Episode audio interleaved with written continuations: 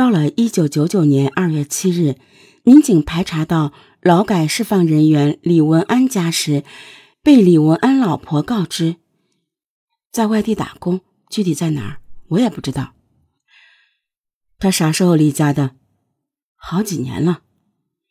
本来听了李文安妻子这样说，侦查员已经基本排除他的嫌疑了。可在走访到李文安的邻居说。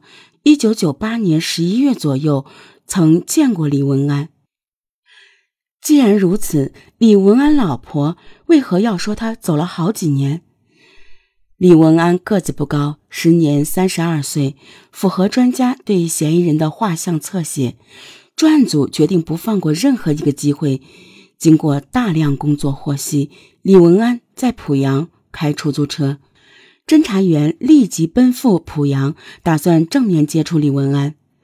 到了濮阳，寻找李文安需要当地警方的协助。专案组介绍完案情时，濮阳这边大吃一惊，说和本地的一起案子类似。一九九七年六月三十日晚，濮阳市女青年张月在与男友约会回来的路上失踪，七天后，其尸体在一阴井内被发现。尸检显示，张月被强奸后扼颈致机械性窒息死亡。就在该案悬而未决时，又一起杀人抛尸案发生了。一九九七年十二月十六日上午，濮阳市市政人员在清理一处阴井时，发现一具全裸女尸，死者年龄在十八岁左右，被人强奸后扼颈致机械性死亡。死亡时间两个月前，因为查不到尸源，侦破工作一度搁浅。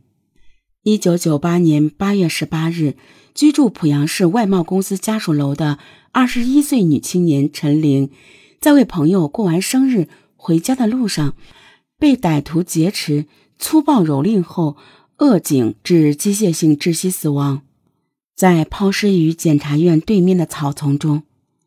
警方将三起案件并案侦查，可一个多月的摸排毫无进展。九月十四日，又一具全裸女尸在阴井内被发现，死者系被人强奸后扼颈致死。一九九八年十月一日是濮阳市一幼儿园女教师杨琼的新婚大喜之日，凌晨四时许。杨琼由家步行到百米之遥的幼儿园打电话，催促同学来家为他盘头。十分钟后，家人见其不归，遂去寻找，杨琼已不见踪影。十一月六日，杨琼的尸体在一处草丛中被发现，已高度腐败。他下身全裸，躺在冰冷潮湿的河床上，同样系强奸后被扼颈致死。这五起系列杀人抛尸案件如泰山压顶，让濮阳警方承受了前所未有的压力。两地警方会商后认为，凶手在袭击目标、作案动机、作案手段、抛尸方位等方面极为相似，甚至相同，遂作并案处理。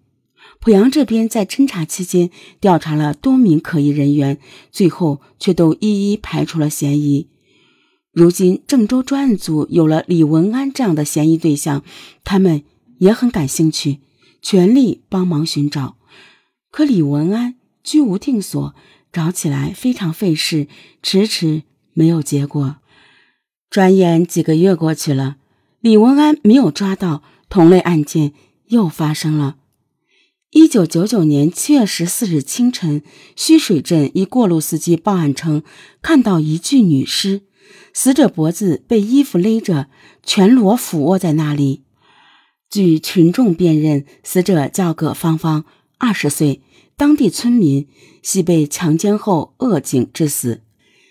技术人员经过仔细化验推测，死者临死前遭到过至少两人轮奸，死亡后尸体被人从一米以上高度的移动物体上推下。该案也被并入系列案件，开展侦查。由于案发地再次回到了郑州须水镇，专案组分析，李文安很可能潜回了老家，并且这起案件说明他现在有了同伙。警方立即在当地展开排查，可李文安仍然没找着，倒是摸到一条和他相关的线索。五月初，当地发生了一起抢劫案，受害者唐红后来在街上逛街时看到了劫匪，他悄悄叫了人来将劫匪控制住。之所以没有直接报警，是因为他想先出出气。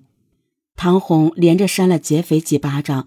又踹了几脚，过足瘾后才说把他送派出所。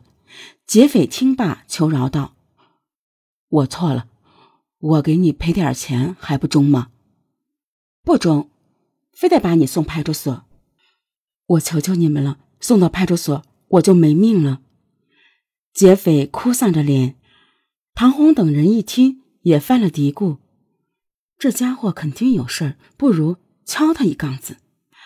他们商量后，对男子狮子大开口：“那你就拿十万元吧。”这也太多了吧？那个年代，十万元是笔巨款。唐红刚开始也没真想到他能拿得出来，逗他道：“十万元买条命不值吗？”结果男子态度非常诚恳。我打电话让人送钱，有多少凑多少，实在凑不够，你们也担待着点儿啊。大约半小时后，男子的姐夫骑着自行车过来了，结果他和唐红这边认识，经过讨价还价，拿了五万元私了此事，唐红也就没有报案。经过多方走访证实，这个劫匪正是李文安。李文安只抢了唐红价值一千多元的首饰，却愿意赔五万元，足见他身上犯有大案。这进一步加大了警方的信心。十一月二十一日，有群众反映李文安藏在三门峡其亲戚家中，可当侦查员赶去时，获悉李文安已经离开，去了西安一个朋友家。